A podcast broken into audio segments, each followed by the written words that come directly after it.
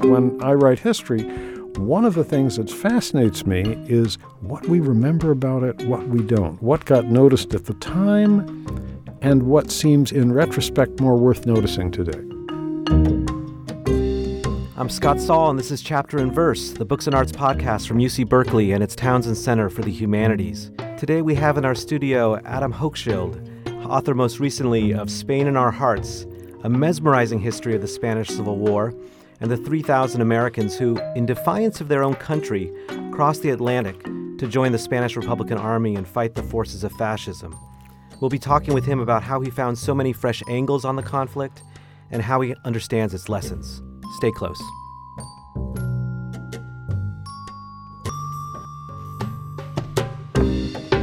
I have to begin this episode with a disclaimer.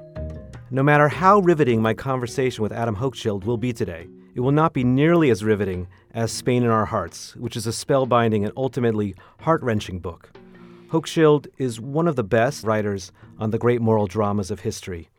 He has written in King Leopold's Ghost on the drama of imperialism in the Belgian Congo, and has written in To End All Wars on the drama of World War One as it played out in the trenches and in the staterooms. His stories are often epic in scale, but he has a novelist's eye for the telling detail and an activist sympathy with those who live in the trenches of history, as it were, the underdogs, the rabble-rousers, the journalists who are drawn into combat zones. Now, with Spain in Our Hearts, he has given us an eye-opening history of the Spanish Civil War, one that puts at its center the Americans who volunteered on the side of the anti-fascist Spanish Republic. Adam Hochschild is a celebrated author and journalist whose eight books have been finalists for or won such prizes as the National Book Award and the L A Times Book Prize for History. A founder of Mother Jones Magazine, he now teaches narrative nonfiction at Berkeley's School of Journalism. Adam, thanks so much for taking the time to join us today. Thank you, Scott, for all those kind words. As you know, they're all true. Um, well, I thought I would begin with a more general question for our listeners who are not so conversant in the history of the Spanish Civil War. I was hoping you might explain the basic fault lines of the conflict. Uh, you write that, that the conflict was, quote, at the same time, a right-wing military coup and a left-wing social revolution. So maybe you could describe the shape of that left-wing social revolution and then how it kind of provoked this right-wing coup and where that military coup came from. Well, let's roll the clock back to the nineteen to the nineteen thirties. A grim time all over the world because of the Great Depression, taking a terrible toll uh, here in the United States. A quarter of the population was out of work.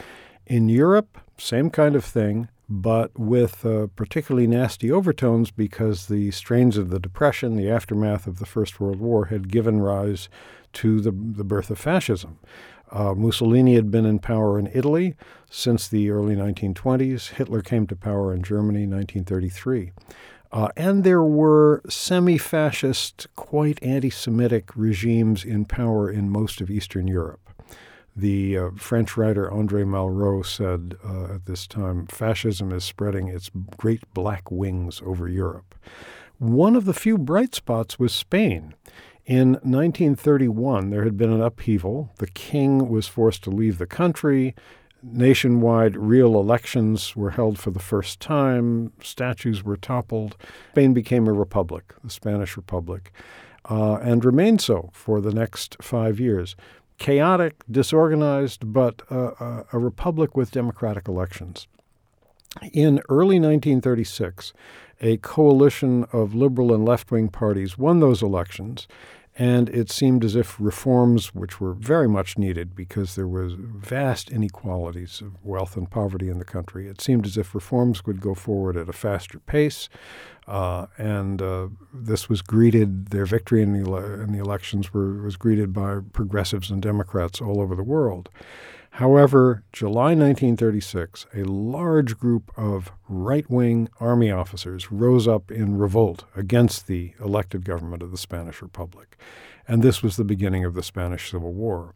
These right-wing army officers wanted to stop land reform, get rid of any trappings of democracy, no free press, no free trade unions, restore power to the Catholic Church, which the Republic had started taking away from it.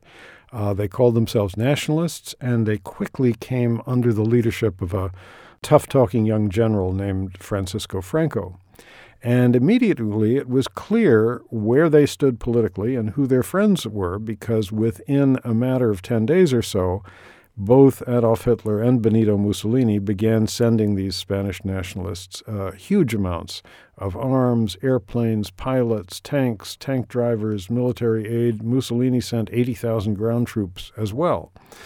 Uh, the Republic resisted the revolt as best it could, but the nationalists quickly took over uh, about a third of the country and had increased that to nearly half the country by the end of the year. The social revolution you mentioned was going on simultaneously. What had happened was that in most of northeastern Spain, Barcelona, surrounding Catalonia, the nearby region of Aragon, uh, and other parts of the country, Uh, the coup attempt by the nationalists had been turned back not by loyal army soldiers, but by hastily organized, badly armed militia units formed by left-wing political parties and trade unions. And these worker militias suddenly found themselves in control of a huge swath of the Spanish Republic. The people in them were some socialists, some communists, the vast majority of them anarchists, a tradition that was very strong in Spain, even though paradoxically at this point it had largely died out uh, everywhere else in the world. And over the course of the next six months or so, they put into effect the most far-reaching social revolution ever seen in, in Western Europe. Workers took over factories, including the Ford and General Motors plants in Barcelona. Uh, peasants took over these vast estates that they had once worked as landless laborers. Um, engine drivers took over the railway system. Trolley car drivers took over the urban transport system.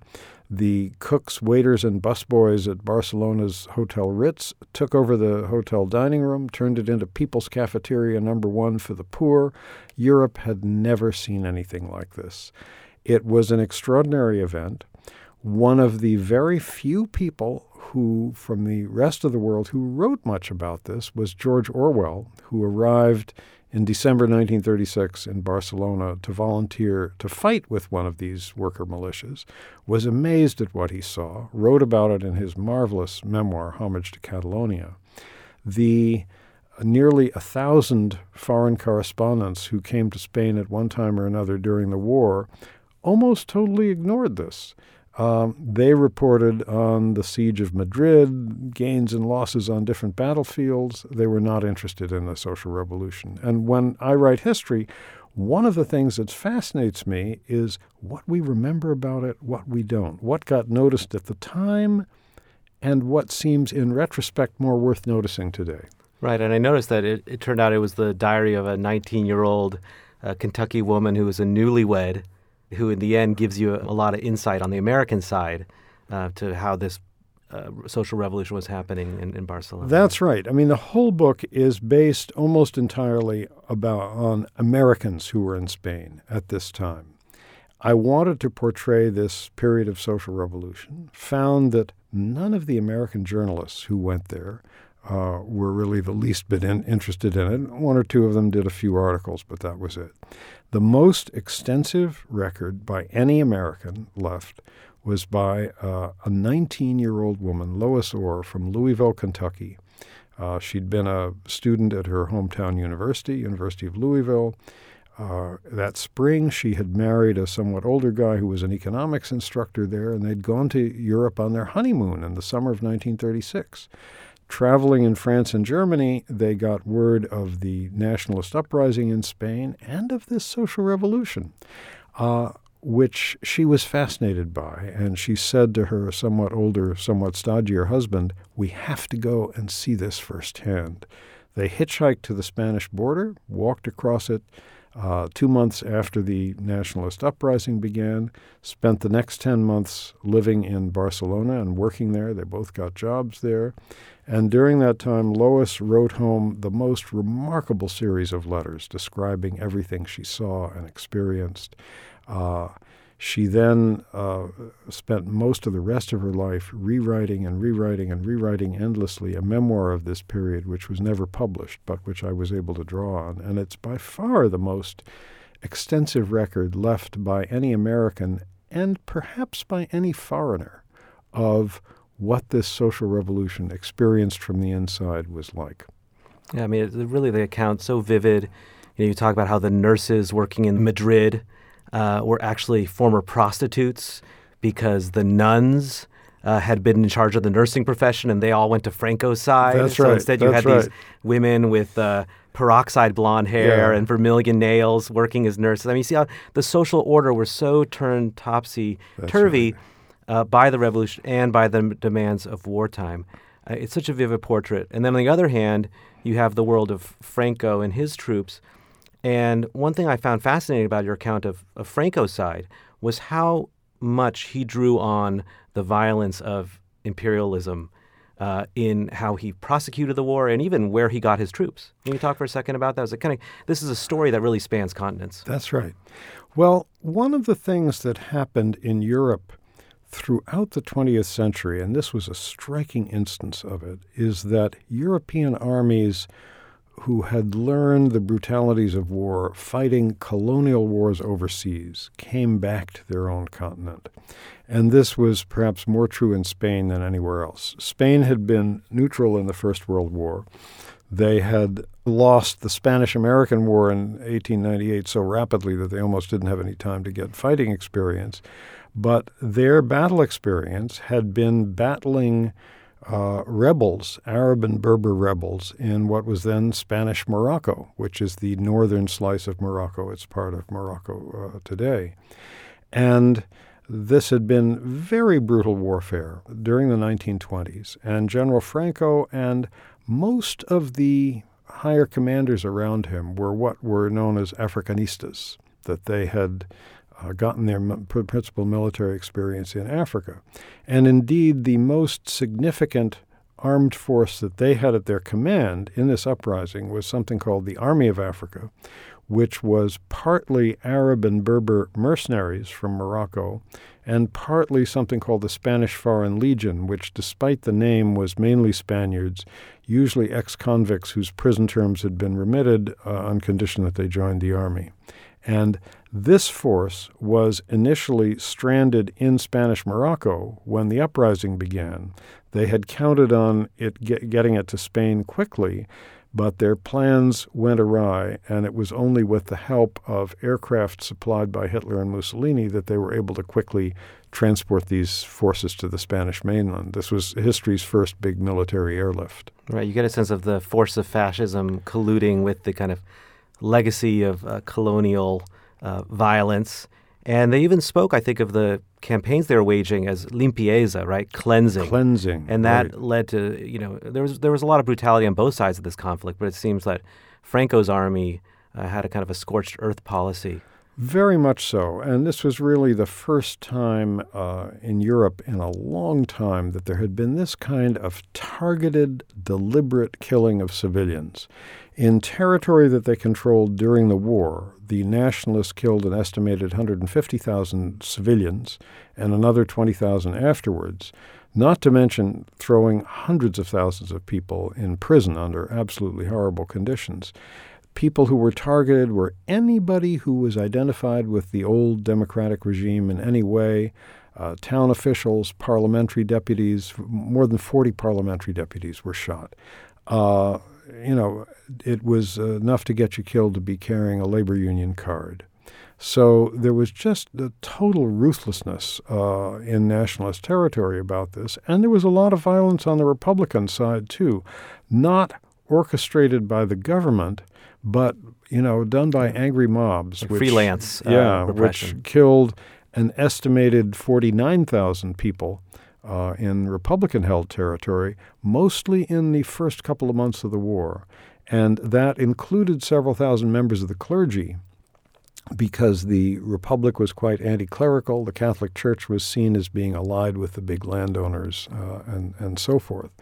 The Republic's government, to its credit, did its best Uh, by the fall of nineteen thirty-six to bring these mass killings to a halt, but they certainly continued in nationalist-held territory. They, they weren't part of the official policy, whereas it seemed like, I mean, you quote from all these officials of Franco's army who are proud to say, of course we you know, annihilated this town or so on. That's what we do, right? I mean, absolutely. You know, they, that and was their way of prosecuting the war. The war was nasty on both sides. Both sides routinely shot any officers captured in battle as prisoners of war. Uh, the Nationalists shot many enlisted men as well.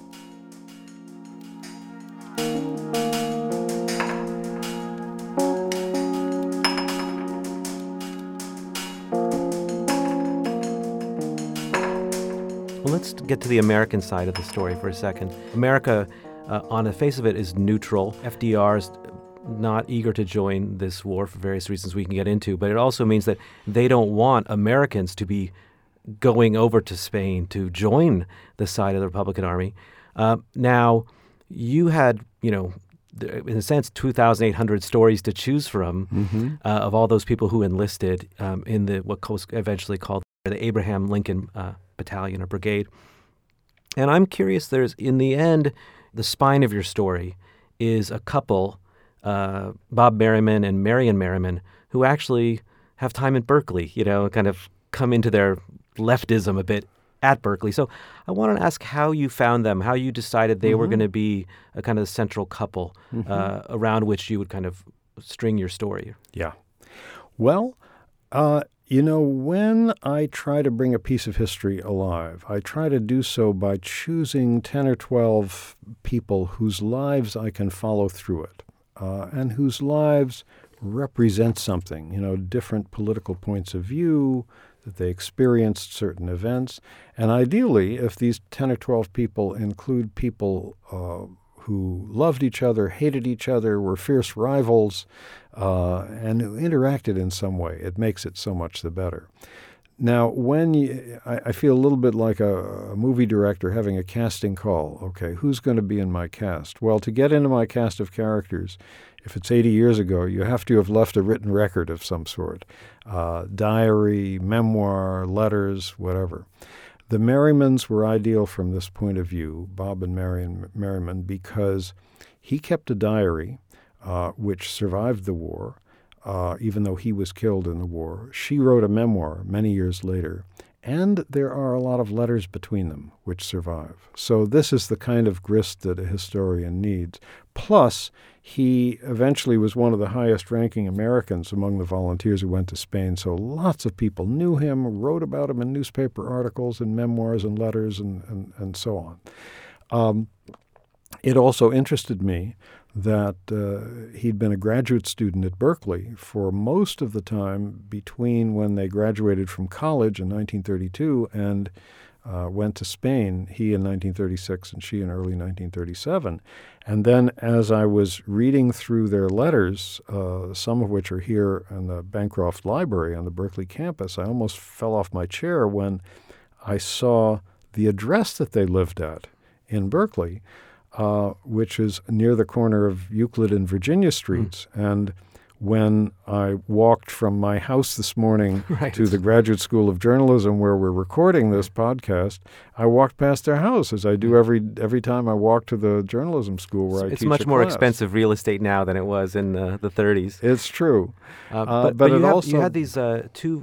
this couple where he is a econ grad student, and you have another couple that another person is an econ grad student. It seemed like econ uh, was a much um, uh, more radical uh, discipline at the time in the thirties with so much turbulence, you know. People were certainly interested in economics to try to figure out uh, how to get the United States out of the Depression. Uh, actually, one of Bob Merriman's uh, classmates in the, in the graduate school was John Kenneth Galbraith, uh, who, who knew him well and praised him in, in later years, called him the bravest among us, also said he was the, the most popular graduate student at Berkeley. And Bob Merriman, so just to stick with him for a second, he uh, becomes this high-ranking officer and he keeps a diary. But one thing I find fascinating about him as a figure is that he's also a bit of a cipher, mm-hmm. uh, to me at least, uh, that you know, he's so committed to the cause, but there's a lot of more, you know, complications that uh, come into the story and that, you know, in the end, it's Stalin and Soviet, the Soviet Union that is supplying uh, the armaments uh, to buttress the Spanish Republic against the forces of fascism.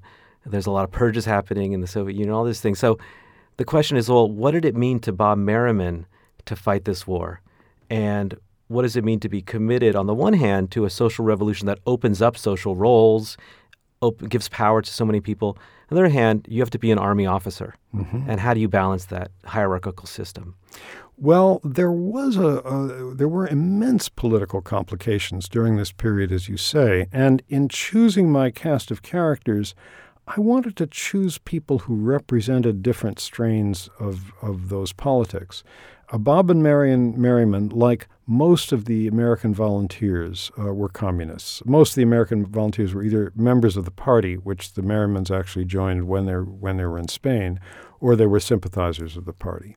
So I wanted to try to get as much as I could, you know, inside the mind of somebody who felt, you know, the Soviet Union was paradise and uh, that there was no problem that Stalin was supplying the arms to the republics, to the republic uh, to fight. And and Bob Merriman was definitely a true-believing communist right to the end.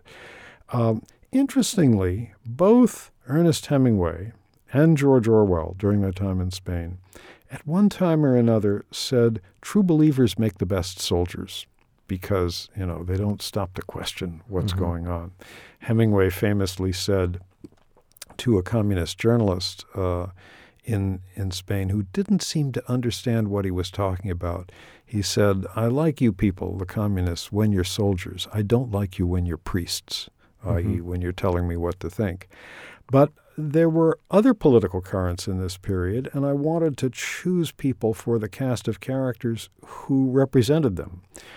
One who was actually started out as a friend of Merriman's was a guy named Louis Fisher, uh, a true-believing communist who was the Nation magazine correspondent in Moscow for many years, then began to feel deep doubts about communism at the time of the first uh, purge, by big purge by Stalin in nineteen thirty-six, where Fisher knew some of the people who were put on trial and sentenced to death.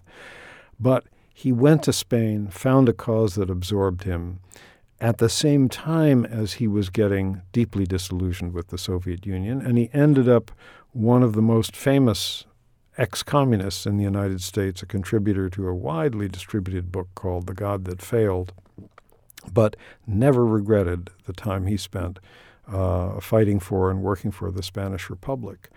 Uh, another guy who I follow is uh, an Englishman, but who fought in the American battalion for almost the entire war, Pat Gurney, who thought of himself as a kind of independent radical, uh, in the British sense, uh, definitely not a communist, but uh, he said sometimes you have to work with them, and they were the only people who were recruiting troops on a large scale to fight in, in Spain. So he said, I'll, I'll work with them if I must. But he disdained the Communist Party because he felt communists had no sense of humor.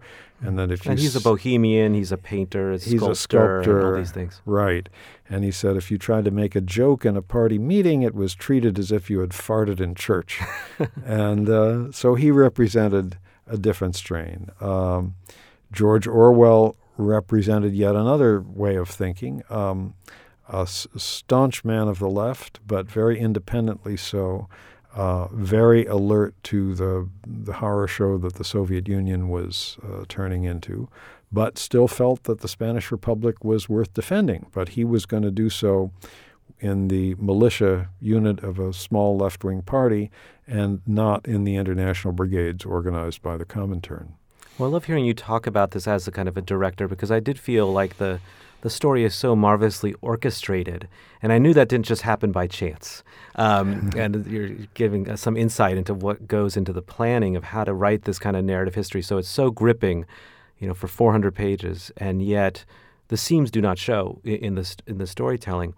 Um, one thing that I, I think maybe has been underappreciated in the reviews that I've seen so far, which appreciate the book a lot, but have not talked about so much I'd like to get into, is the way that you draw upon uh, female writers or women who were writing in diaries like um, uh, Lois Orr. Mm-hmm.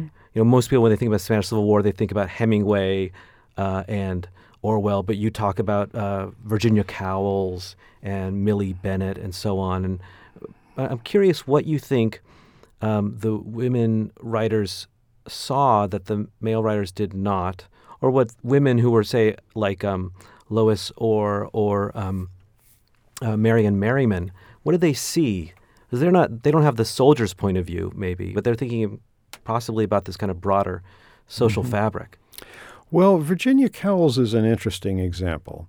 She was twenty-six years old when she arrived in Spain, had never been to college, uh, had never covered a war before, uh, and had gotten into journalism with great difficulty. Uh, said, you know, for a woman to get an assignment as a journalist, you virtually have to convince the editor you're going to be there anyway, and can you send send him some stories? And that it was on that basis that she got to Spain. She played the feminine card in a way. Uh, everybody who met her in Spain always comments on how beautiful she was and the jewelry she wore and the high heels she wore everywhere, even walking through the rubble in Madrid. And she was very good at asking, appearing a little bit helpless and asking men to help her and what was going on here and can you explain? But she noticed everything and wrote everything down. And I think she was the most alert and the best writer of any of the English language journalists in Spain. She saw through a lot of pretenses. I mean, it was she who noticed details like the nurses in the the uh, uh, hotel ballroom that had been converted into a hospital were peroxide blondes with painted na- nails, and then asked somebody, why is this so? What happened to the old nurses?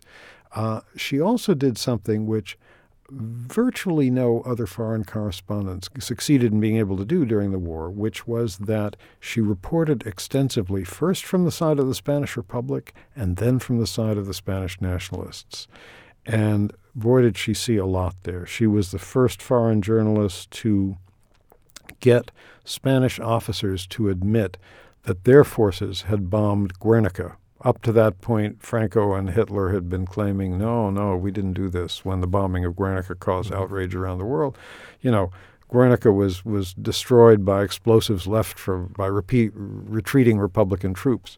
She found officers who said, yes, we bombed it, and why not? Uh, and the book that she wrote from that time called Looking for Trouble, I think, still makes a splendid read today, whereas the memoirs of the various other American correspondents and British correspondents who were there just feel quite musty by comparison. So I love it when I can find a lively voice like that. I love it still more when it's a voice the reader's not likely to be familiar with, and still more when that's the voice of a woman, because women's voices always get less attention in, in history than men's voices do. Yeah, why is that? I mean, if you could, don't mind speculating for a second, why do you think in these earlier books about the Spanish Civil War, or even about the Americans, you know, there's been some books about the Abraham Lincoln Brigade, so on, um, why do you think those those sources were not tapped? Well, wars are pretty macho things.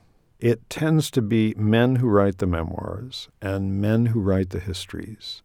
And it's always assumed that books about war are books basically for men. And when my publisher was uh, telling me this the decision on when, uh, what would be the publication date for this book, he said two months before Father's Day, because war books always sell well as Father's mm-hmm. Day gift. Well, however, wars kill huge numbers of women as well as men. It was perhaps especially so in Spain because the nationalists had uh, an unbelievable ferocity towards dissident women, uppity women, women who supported the Republic. Uh, there was a deliberate policy of gang rape by nationalist soldiers that was, was encouraged, and that in the There's opening some kind of thing, months, like some kind of slogan like, you will give birth to fascist babies or something. Yeah, like that. Those things were scrawled on walls. And uh, nationalist officers talked about this quite openly with foreign correspondents in the early months of the war. And, you know, in Franco's Spain, women were not allowed to own property. They couldn't even leave the city where they were without their husband's permission. Uh, nobody had the vote. Women couldn't open bank accounts. So you need women's voices to describe this kind of scene. And so I looked for them, and I was glad to be able to find them in Lois Orr and her remarkable letters. Marion Merriman wrote a memoir. Virginia Cowles, as I say, I think was the best English language reporter of the war. Those are perhaps the, the principal women's voices in, in the book.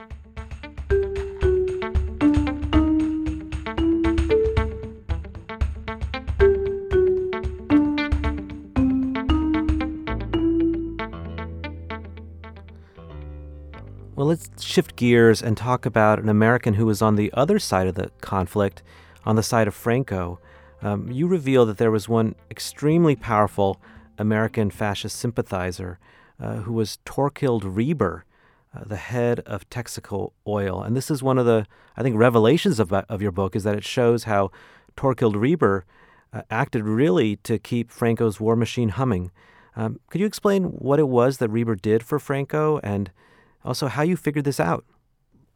First thing is, I think the question is, why didn't people figure that out at the time? Uh, here were these uh, nearly a thousand, cumulative total of nearly a thousand foreign correspondents reporting the war, all based in Madrid. They were being bombed by Hitler's aircraft daily. And bombing was a big story, but they never looked up in the sky and wondered, whose fuel is powering those bombers? And it should have been an obvious question, because nationalist Spain had no oil wells. Hitler and Mussolini, who were supplying the aircraft and the tanks and so on, were oil importers, not exporters. It would have been quite expensive for them to advance Franco the money to buy oil on the world market. Right, and this uh, is one of the tragedies, because, uh, I mean, in terms of the Republican side, where they actually have gold in their coffers, and they cannot buy the oil, or they can't get the tankers uh, to Spain. Well, their tankers were being sunk uh, in large numbers, and we'll come in a moment to the reason for that.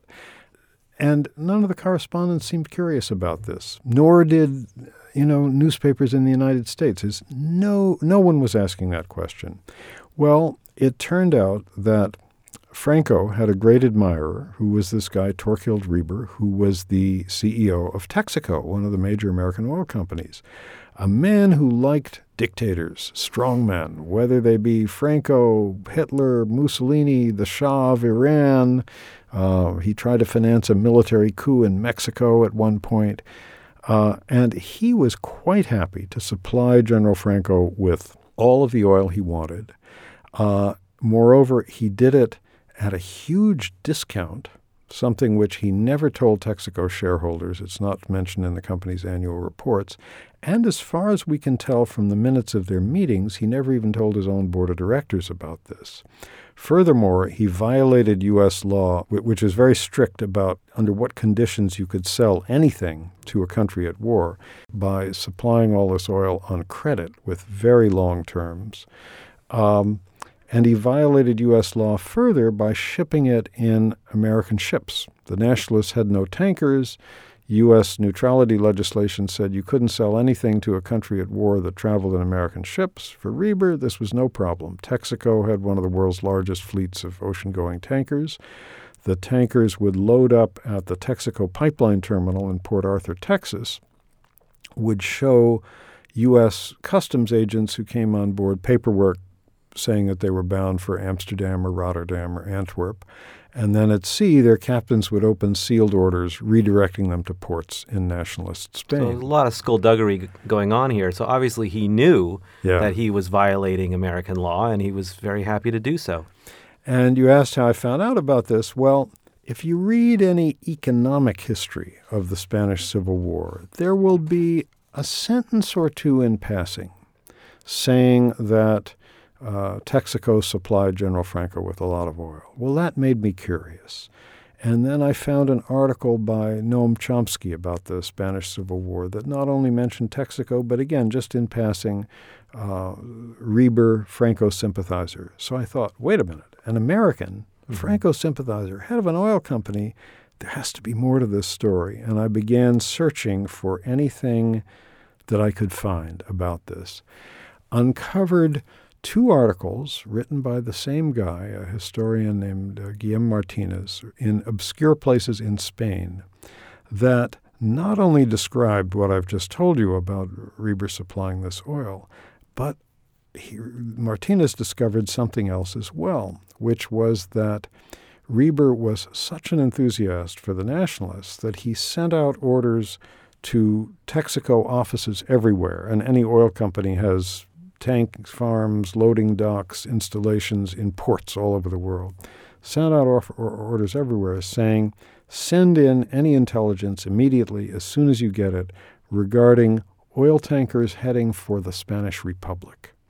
This information was then immediately passed on to the Nationalist High Command. And except for these two articles that uh, this man Martinez wrote in Spain, nobody's paid any attention to this. So I got in touch with Martinez, who very generously shared his documents with me. He'd gone, gone through the files of the old Spanish Nationalist Oil Company. And in the book, there's one case where you can quite clearly trace the capture of an oil tanker bound for the Republic, its capture by nationalist forces, to information supplied by Texaco. So the United States might have been officially neutral in this war, which is what history books will tell you, but Texaco had gone to war. Yeah, and it's one of the kind of uh, leitmotifs of your story is just how um, ragged the Spanish Republican Army was, how little supplies they had, how little they had in the way of actual armaments, uh, how little they had in the way of uniforms and all these things, shoes. Uh, I mean, and you just think about, uh, I think you, you call Rieber um, Franco's banker. Yeah. You know, and he's just bankrolling it. And meanwhile, F D R is saying, no, Americans cannot give anything to the, you know, the Republican yeah. effort.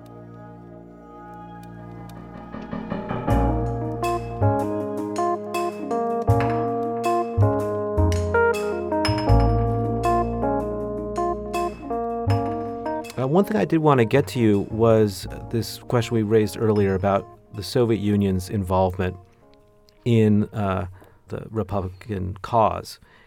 I think this is probably one of the reasons, I think in your acknowledgments, you talk about how the Spanish Civil War is one of the most argued over mm-hmm. uh, phenomenon in history. You have a democracy struggling to exist on the European continent. It can't find allies in other democracies on the continent. It finds an ally in Stalin. And you call this a devil's bargain. Mm-hmm. What do you see as the shape of that devil's bargain? Well, here's what happened. The war broke out July nineteen thirty-six with the uprising of the generals. There were at that time, there, there was at that time only a very tiny communist party in Spain. I think they had sixteen deputies in the parliament of five hundred plus people. Uh, The major democracies, Britain, France, the United States, all refused the Republic's desperate pleas to allow it to buy arms. Stalin, uh, then dictator in Russia, hung back as well. Uh, he didn't want to get involved in a war, you know, two thousand miles away, especially since he was busy having these colossal bloody purges against his opponents uh, at home. World-class paranoid. But he was smart enough to know that he faced a real opponent in Hitler, because Hitler was already making noises about expanding into Eastern Europe. He didn't want Hitler to have another ally in Europe. So after waiting three or four months in which it became clear that the Western democracies were not going to help the Republic and that the Republic would lose this war in a matter of months if they didn't get help from somewhere, Stalin agreed to sell arms to the Republic, and the first ones started arriving in, in October nineteen thirty-six. In return for this, he demanded and got high positions in the uh, Spanish Republic's Army High Command and its security forces for both Spanish and Soviet communists. Um, and he was eager to make sure that uh, if there were to be foreign volunteers in Spain, you know, the Soviet Union would get the credit for organizing that. And they did, because he sent out word to communist parties in all countries, recruit men to volunteer in the Republic, fight for the Republic. And these were the famous international brigades in which those twenty-eight hundred Americans fought. Uh, altogether, thirty-five to forty thousand soldiers uh, who were really the the central and best and most crucial fighting force that the Spanish Republic's army had during the war. Because they came from other countries, a lot of them had military experience. Uh, you know, any man beyond his late thirties in Europe at that point had most likely fought in the First World War. And the International Brigade suffered casualties as a, at a rate three times that of the rest of the Spanish Republic's army because they were used as the shock troops. The Soviets certainly did leave some mark on the Spanish Republic's government and uh, forced it, uh, for example, to quite brutally suppress this small left-wing party, the, the POUM, whose militia Orwell fought in because To Stalin, this party was traitorous since it was headed by former communists who had actually lived in the Soviet Union at one point, but who had become independent and were loudly criticizing his purge trials, and this was anathema to him. Oddly enough, the Spanish anarchists, who were much, much stronger in Spain, were not so much anathema because they came from a very different tradition, and they had such widespread support in, in Spain that communist propaganda never quite demonized them in the way that they did the smaller party. As your book plays out, I found that it gets really um, suffused with a sense of loss and a sense of grief. There's so many, you know, the Franco's army makes the push towards the eastern coast of Spain successfully. Uh, as you mentioned, there's so many casualties in that Abraham Lincoln Brigade, and you know, a lot of the characters that we come to really uh, care for, love in some ways, they're cut down in battle, sometimes mysteriously. And, you know, this leads me to that question about how one deals with this grief and this sense of loss. And your title, Spain in Our Hearts, comes from a passage from the French novelist Albert Camus. I wanted to read that. Camus wrote, "Men of my generation have had Spain in our hearts. It was there that they learned that one can be right and yet be beaten, that force can vanquish spirit, and that there are times when courage is not rewarded." And, you know, these lines uh, from Camus, you know, suggest that one of the effects of the Spanish Civil War was almost a general disenchantment about, you know, what one gains in a practical way. You're on the right side of history. You know mm-hmm. that. Mm-hmm. But that doesn't allow you to actually beat a villain like Franco or Hitler, or so on. On the other hand, I think about, so I have that Camus quote in one part of my brain. On the other hand, I think about how so many people who came out of this war, they might have been disenchanted, but they also redoubled their commitment to the co- various causes of social justice throughout their life. Um, and I'm wondering how you see this kind of, you might call it almost a dialectic of disenchantment and commitment, recommitment. How did it, how did it play out in the lives of those who came through it? Well, of course, most battles for good causes, whether they are a war like this one to preserve a democracy, uh, or whether they are a battle for social change of some sort, most of them are lost the first time round, sometimes the second and third time round, and it takes a long time to win. I mean, look at how long people had been battling and organizing against slavery before slavery got officially banned in the United States and, you know, European colonies in the Americas and so on. It took a very long time, and there are many, many people who took part in those battles that didn't live to see it. But I think with the foreign volunteers who went to Spain, those who survived Uh, long enough to see Spain after Franco's death began to feel that what they fought for did come into being. Spain is a democracy today. It has been really since a year or two after Franco's death. Uh, an attempted military coup in nineteen eighty-one was swiftly rebuffed, with the king of all people playing a very crucial role in that. And whatever its economic problems, and it's, you know, had a rough time these last few years, it still is a democracy today. And it's a country that has very warmly welcomed back uh, in recent years the international, surviving international veterans who fought in the Spanish Civil War. Almost all of those vets are dead now. Certainly all the American ones are, are, are dead. But in Uh, nineteen eighty-six on the fiftieth anniversary of the start of the war, and again in nineteen ninety-six on the sixtieth, there were large gatherings uh, of veterans in Spain, veterans from the other countries who'd fought there. And at the Barcelona railway station, there were so many people there to greet them that the police had to hold them back with, with crowd control ropes. Um, and one of the moving things for me as I have traveled around the country talking about this, this book is that everywhere I speak, there are always family members of veterans in the crowd, and sometimes with very moving stories to, to tell, uh, some of which have to do with returning to Spain and the immense warmth with which they were greeted there. Well, it's just an incredible sacrifice that these people from around the world made to identify with a cause um, that was separate from the land that they were coming from. And I know that um, William Deresiewicz uh, wrote a positive review of her book in Harper's.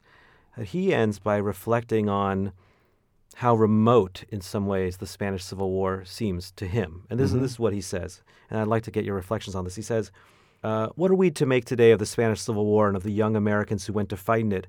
The conflict feels so distant now, more distant, I think, and certainly more alien than some that are older, like World War One. It was a war of interest like every other, but it was also, especially for those who came from other countries, a war of beliefs. And we don't have that kind of relationship any longer to beliefs. Who among us of any age would put their lives at risk like that, not to protect their country or their family, but simply for an idea, simply for justice, simply for democracy? That's his kind of rhetorical question. Um, what do you what do you make of that uh, question and the way he's framed that issue? Well, I would disagree, I think.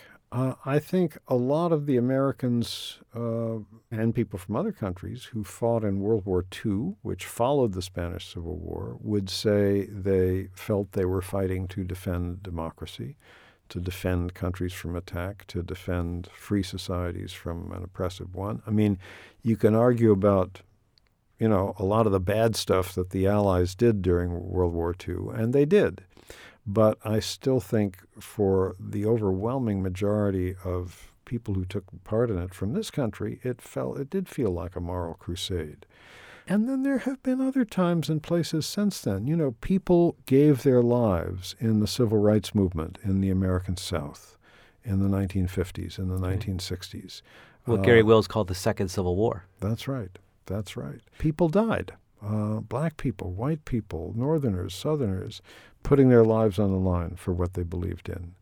Um, so I don't think that spirit is gone in today's world. I think the important conflicts seem somewhat different.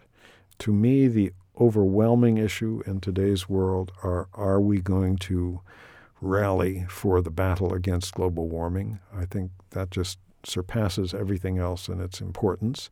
It doesn't lend itself to organizing a battalion to get on a ship and cross the ocean and fight, but it lends itself to being willing to make sacrifices, to speak out about it, to risk offending people, to risk arrest. I see the, you know, young people from organizations like three fifty dot org getting arrested in protests at the White House, and I think, well, maybe they're the nearest equivalent we have to the Lincoln Brigade today. Well, on that note, uh, which is a more optimistic one, uh, let's end our discussion.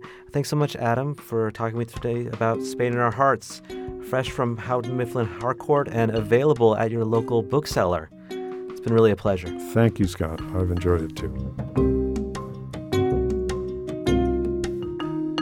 Thanks also go out to Gina Pollock, co-producer of Chapter and Verse, and to the U C Berkeley Townsend Center for the Humanities, which has provided funding for the show.